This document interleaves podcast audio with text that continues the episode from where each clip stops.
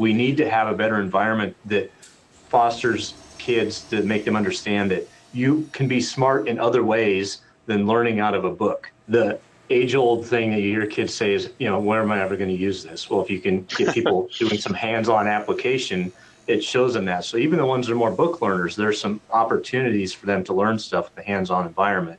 You know, if you're a 22 year old kid and you're, you're looking at coming up with a career or figuring out what you want to do, if you care and you want to, there are so many opportunities in this field to advance. You need to understand what you're passionate about because when you figure out what you're passionate about, the rest of the things are going to fit around themselves. And if you try and force yourself into a career you're not passionate about, it seldom is going to yield happiness in the end. Welcome back to the Born to Design podcast, a collection of inspiring stories about those who create, build, invent, and engineer new ideas and do actual new products. And by the way, they all use SOLIDWORKS. I'm your host, Cliff Melling, and I want to thank you for joining us for this episode of the Born to Design podcast Innovation. It's not just about design.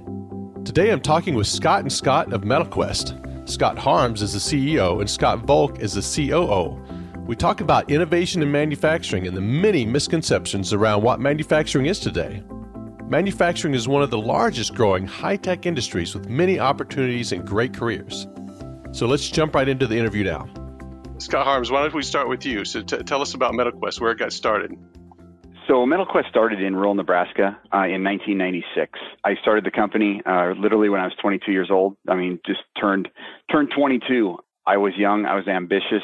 It's it's something that you know, growing up on a farm and growing up in a rural area, um, I was taught work ethic at a very young age and um, kind of the entrepreneurial spirit and stuff like that.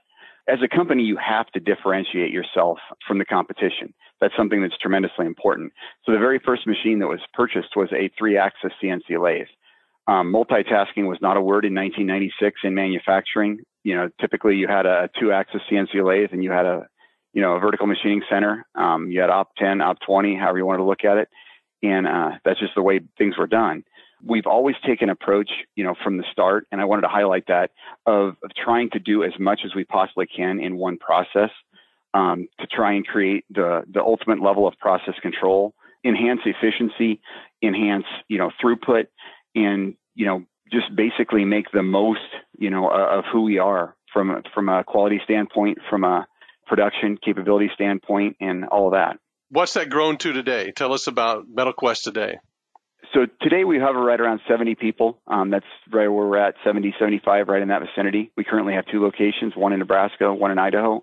I feel that you know we're we're kind of an industry leader in the way we approach um, from a job shop standpoint, manufacturing and job shop type manufacturing.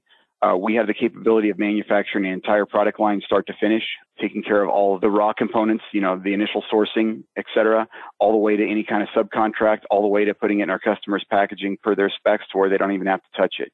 We utilize, uh, you know, advanced robotics, advanced multitasking machines, and some of truly the, the most capable, highest technology machinery, you know, sold in the world to create parts the most competitive way we can and try and, uh, you know, go head to head with, um, you know, low cost countries like China, India, et cetera.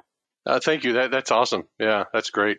But the next question is, you know, why would anybody want to get in manufacturing? I mean, it, isn't that, you know, just guys in sweaty t-shirts with grease all over them. And you know, as the pictures we've seen from videos back in the 50s, right? Manufacturing is this, you just sit at one station and you, you know, Laverne and Shirley, I, I think of when I think of manufacturing sometimes, yeah. you know, they're watching the beer bottles go through and they're doing the same thing, repetitive motion over and over again but that's not manufacturing today. So what, why would anybody want to get in manufacturing and what are the opportunities there if somebody wants to start this career as a 22 year old like you were years ago? You know, you touch on a lot of good points and, you know, our entire industry didn't do itself a lot of favors for a long time. Um, traditionally, manufacturing has got a very negative stereotype attached to it. You know, as you alluded to, typically people think it's dirty. They think it's loud.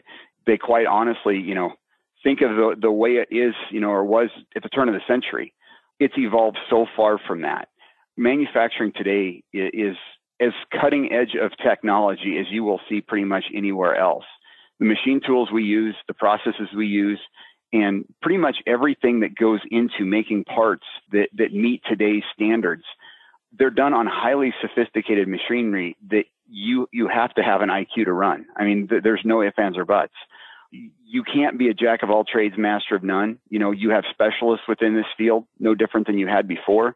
You know, one of the things, you know, in working with kids, we've tried to, to instill this is a tech occupation. Most people think of tech fields, you know, they think of the Silicon Valley and stuff like that. This occupation has just as much technology in it as pretty much any occupation that you're going to see anywhere. The machines they're capable of doing some phenomenal stuff. And when you look at the computers behind the machines, it's a lot of power, I guess is the best way of putting it. Right. So, so there is a lot of opportunity. You're not sitting at your station. I, I, I mean, I know this, but I'm just asking you. So, if you're if you're starting off just working one piece of machinery at your company, you could grow on to to manage the team. You could grow on to program machines or even design layouts or assembly. What what are the type of opportunities there? So we always tell people it's up to you. You know, at the end of the day, there's not a free ride anywhere. But to build on what you're saying, you're absolutely right. I mean, people that have the will, you know, and, and they have the capability of caring and want to, et cetera, there is a huge demand for machinists and people in manufacturing in this entire nation. Um, you know, kind of like I alluded to before, you know, our manufacturing forefathers, I guess you might say, didn't do us a lot of favors because, you know, they didn't emphasize the importance if you hold something in your hand that you buy, that you see, or whatever, you know, that, that was created, it came from manufacturing. You know, people take manufacturing for granted. So from an advancement standpoint, you know, if you're a 22 year old kid and you're, you're looking at, at coming up with a career or figuring out what you want to do, if you care and you want to, there are so many opportunities in this field to advance. Just become passionate about it. Just look at what's around you. Try hard, pay attention to the details. And yes, um, you know, you're probably going to advance because there's there's such a shortage, and, and you're going to c- continue to get challenged. Is the best way, I guess. Build on that. No, I, I, agree. This is sometimes a common theme in this podcast. You know, we I talked to a lot of teachers in high school. I talked to other people, and there's it seems like you know we're we're, we're teaching you know reading, writing, and arithmetic, and there is usually some tech uh, school. We call it CTE at my my children's school, but how can we do a better job in education? You know, as you said, people don't understand how things are made. How can we do a better job in education showing them that there's tons of opportunity in manufacturing? Just awareness is the best way. You know, it seemed like, you know, in our area in the 90s, you know, we pretty much defunded all of the vocational type classes in the high schools. And whether it be plumbers, whether it be electricians, auto body guys, auto repair guys, I mean, these are all people that are needed in our society. And there's a shortage in all of these areas. So I think that, you know, we need to do a much better job of not just educating the students, but we also have to educate the parents that um, these fields have got a very high return as far as uh, revenue capability. You don't have to have tons and tons of debt with college and stuff like that to get into a lot of them. There's a lot of technical high schools now that are developing in some of the, the more metro areas that are um, you know essentially career centers to where you know you can graduate high school with associates type certifications in a lot of uh, areas that can get you a huge jump start into a career.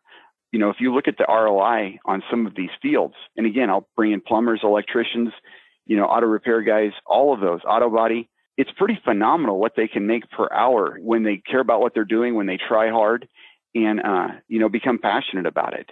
And you know, you look at the amount of time you have to spend possibly, and I'm not against four-year colleges by any means. They, they definitely have their place, but I think for many years it became kind of like a, an intelligence benchmark. It's like you're not smart enough to go to a four-year college, you know, or you are, and if you go to a four-year college, you should do X. And that's not the case at all because manufacturing, you know, as I said before, there's so much technology here, and you have to be intelligent to fully harness, you know, what these machines are capable of. Scott Volk, you look like you wanted to add something there. Yeah, I guess just to build off what Scott was saying, I, I think one of the largest disservices that our education system does is they put all the focus on colleges instead of the focus on careers.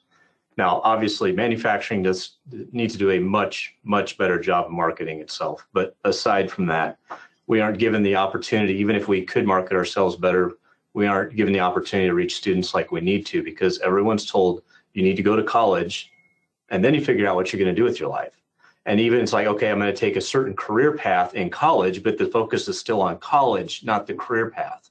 And i think that that's a really key distinction that people need to understand and make. What should be going on is we should talk about what do you want to do with your life? And once that decision is made, then you step back and tell that student how they're going to get to that point in their career or their point in their life, excuse me.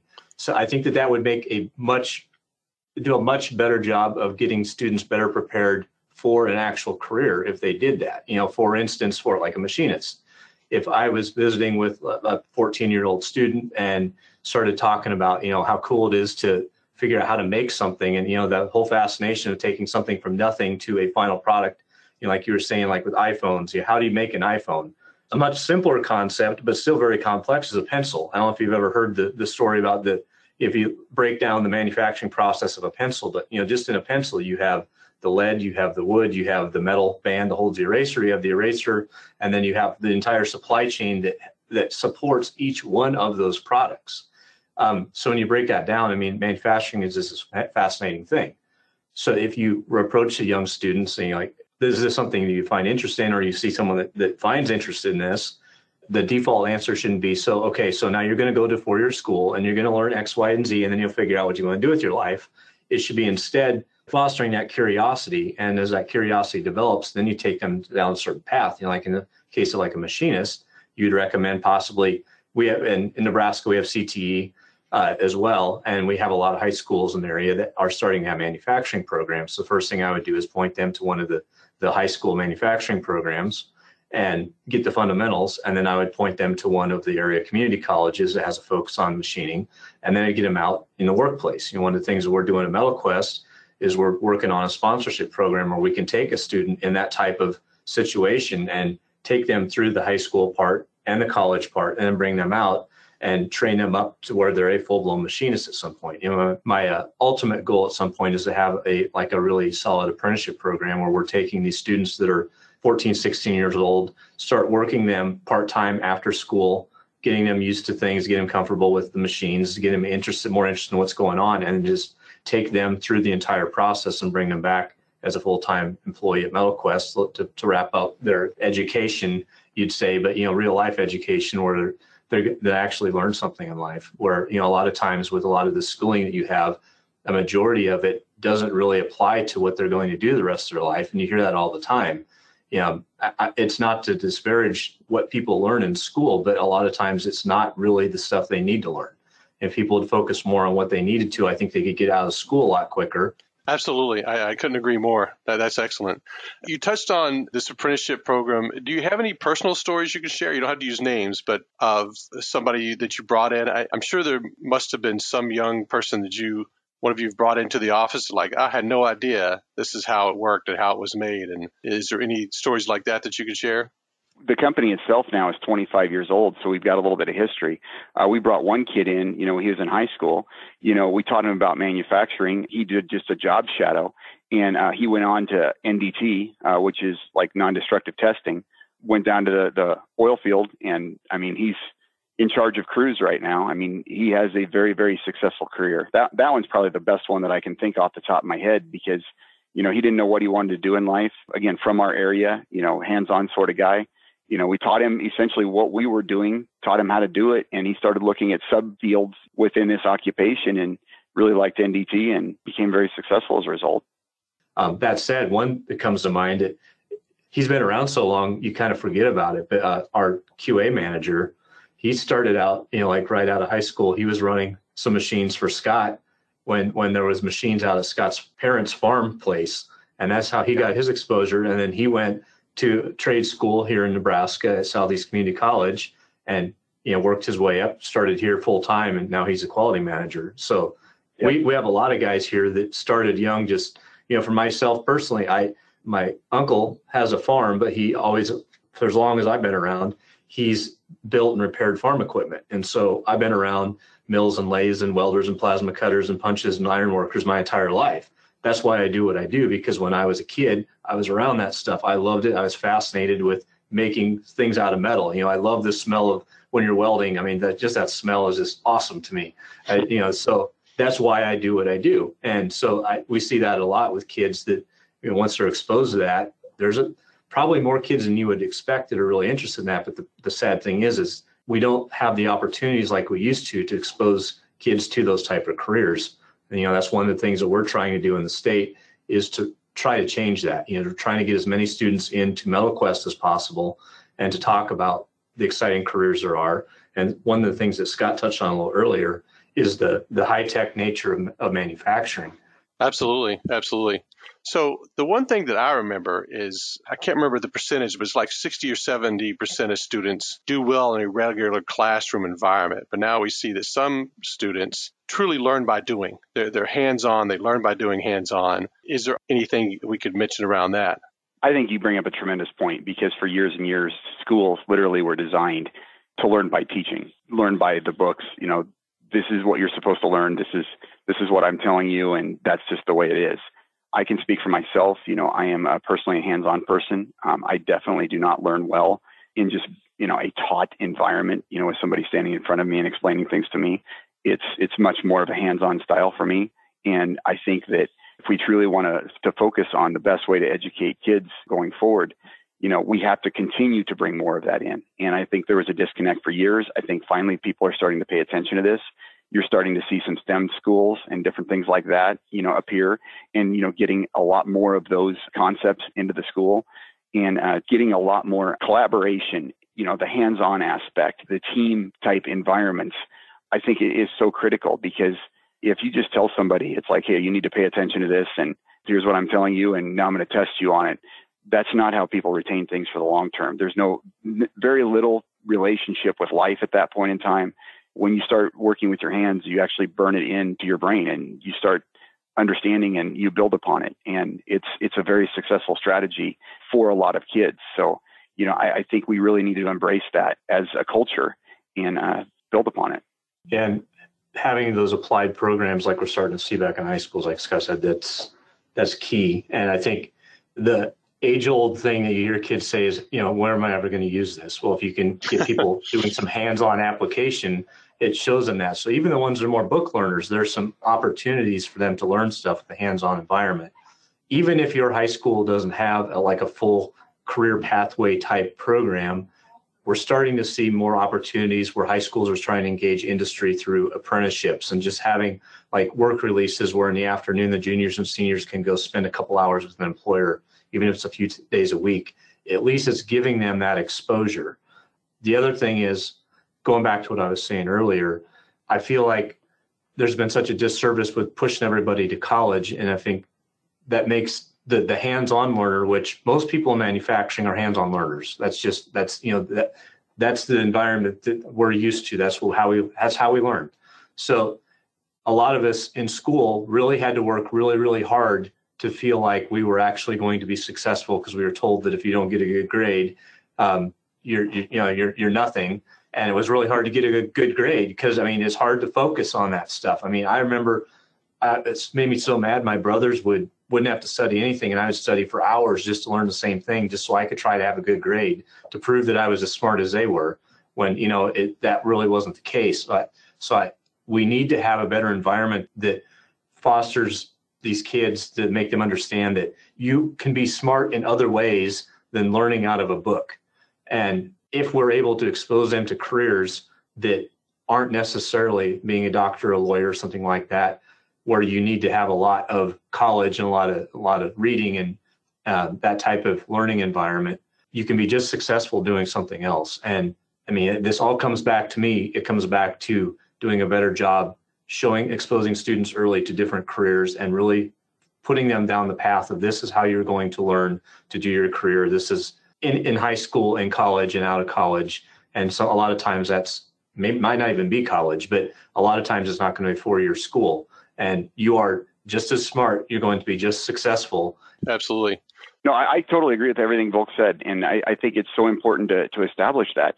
I think that it becomes a self esteem issue. I mean, to be honest with you, because like Volk said, it's drilled into kids' heads because the unfortunate situation is, you know, uh, our entire educational system, like I said, for years was designed a certain way.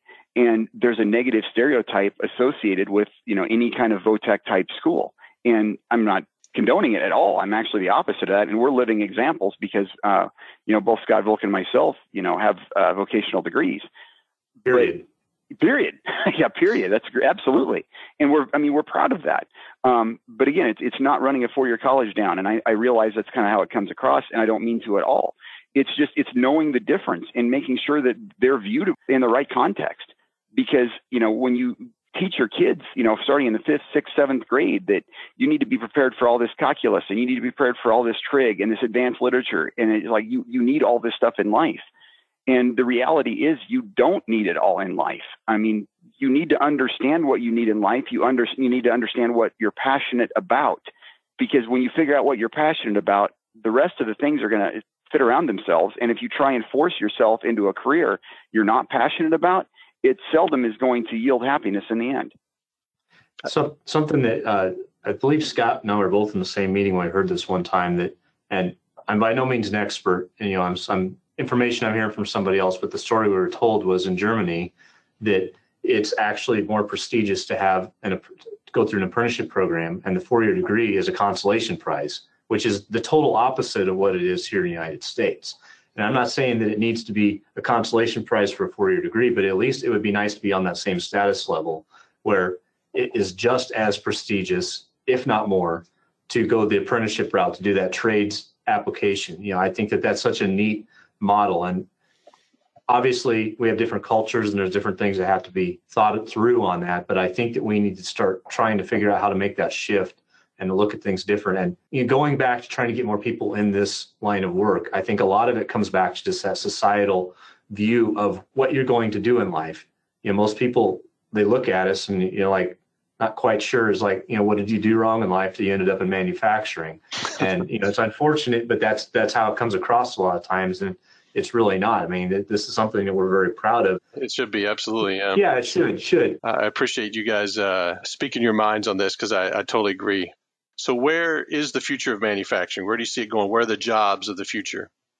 That, that's a great question, and obviously, if we knew that exactly, you know, it would make life a lot easier. But as with every occupation, and I mentioned this early on, your ability of of being a jack of all trades is becoming more limited with with each and every day.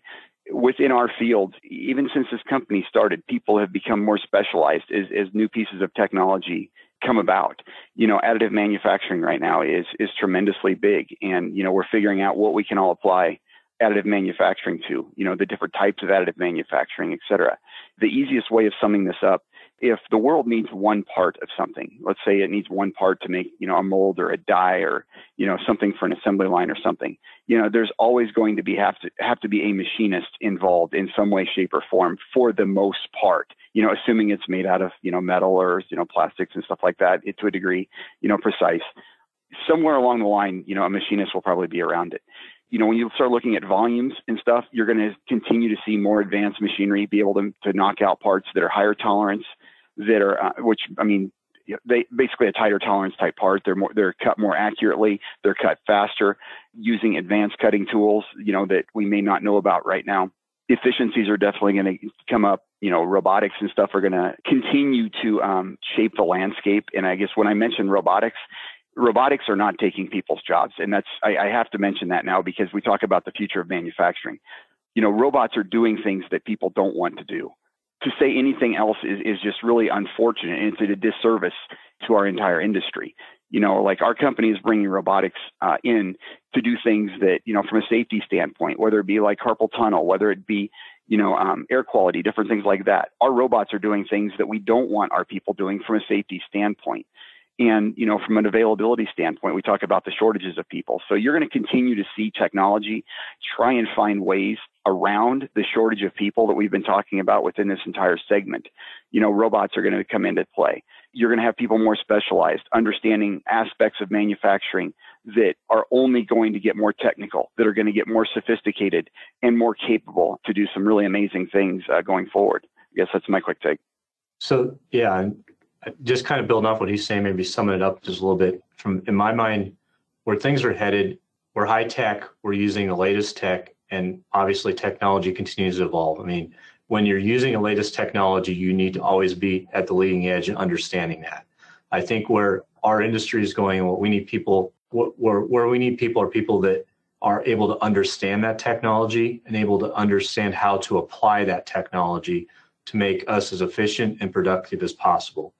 Our available labor continues to dwindle. It's harder and harder for us to find people to do things. But at the same time, we're getting higher technology that allows us to do more with less people. So as long as we continue to have people that can understand that technology that we have and utilize it to continue to produce more and more product with less and less people, we're going to be okay. So you know we need we need strategic out of the box thinkers that are always willing to learn and understand and adopt the latest and greatest and figure out how to apply that to certain situations. You know, one of the things I love about manufacturing is no two manufacturing companies are alike. You know, there can be a shop that someone can say, they're just like MetalQuest. No, they aren't. There's no way. We could have the exact same machines, the exact same equipment. We're going to do things differently. Everybody does things differently. Everybody has a unique spin on it. So it's taking that technology and how you're going to use that in your company with your people to your specific customers and your specific needs to make sure you're being as efficient as productive as possible. And that's that's the type of people we're looking for. Absolutely. And just from an important standpoint, look at the industrial revolution and look at you know how the United States was shaped into the, the great country it is right now. If we don't pay attention to some of this, we're going to have somebody else in the world manufacture everything for us. How capable are we at that point in time? Because at that point you're just recycling money. You know, you're not doing anything for yourself and you're really going to be completely at the mercy of any country at any given time. And if they don't like you and they stop shipping you individual things, large things, you know, complete assemblies, you'll be doing without at that point because you've lost all the tribal knowledge and the, the historic knowledge on how to do these things. If if we truly wanted to, as a, uh, as the United States, we could manufacture everything we needed ourselves to the point of the natural resources and stuff we do. Obviously, not everybody, you know, we can't be everything to everybody, but we could be doing so much more than we are right now if people were to adopt the latest and greatest technologies and understand manufacturing to the level that we need people to understand it, there's absolutely no reason why we couldn't do things just as cost effective as lower cost countries. It's just, it's a mindset that we need to really challenge people to start thinking differently and, and use those technologies to make us more efficient, more self sufficient here in the States. Excellent point. Awesome. Well, this was great, guys. Well, yeah, thanks for the time. And uh, it's going to take all of us to get this word out and this message out because we've been, you know, really on the sidelines for way too long. And, you know, we've got to do a better job, companies like us and manufacturing industry in general, um, truly marketing itself and the, the strategic, critical importance it is for our country to be able to retain it. Right. And change the stigma, as you were saying earlier, of what manufacturing is, too, right? Absolutely. Yeah. Absolutely. Excellent. Yeah. Thanks for listening today. And if you're looking for more machining and production tools, both on premise or cloud based, Go to SolidWorks.com slash production to learn more about SolidWorks manufacturing solutions on the 3D Experience platform. That's SolidWorks.com slash production. We'll be back again soon with more great Born to Design podcast stories at SolidWorks.com slash podcast or wherever podcasts are readily available. Until then, keep innovating. I really hope that what you heard today has inspired you. If you enjoyed it, head on over to iTunes, search for the Born to Design podcast, and please leave us a five star review so that this podcast will be recommended to more people, helping us expand the Born to Design community. Thank you.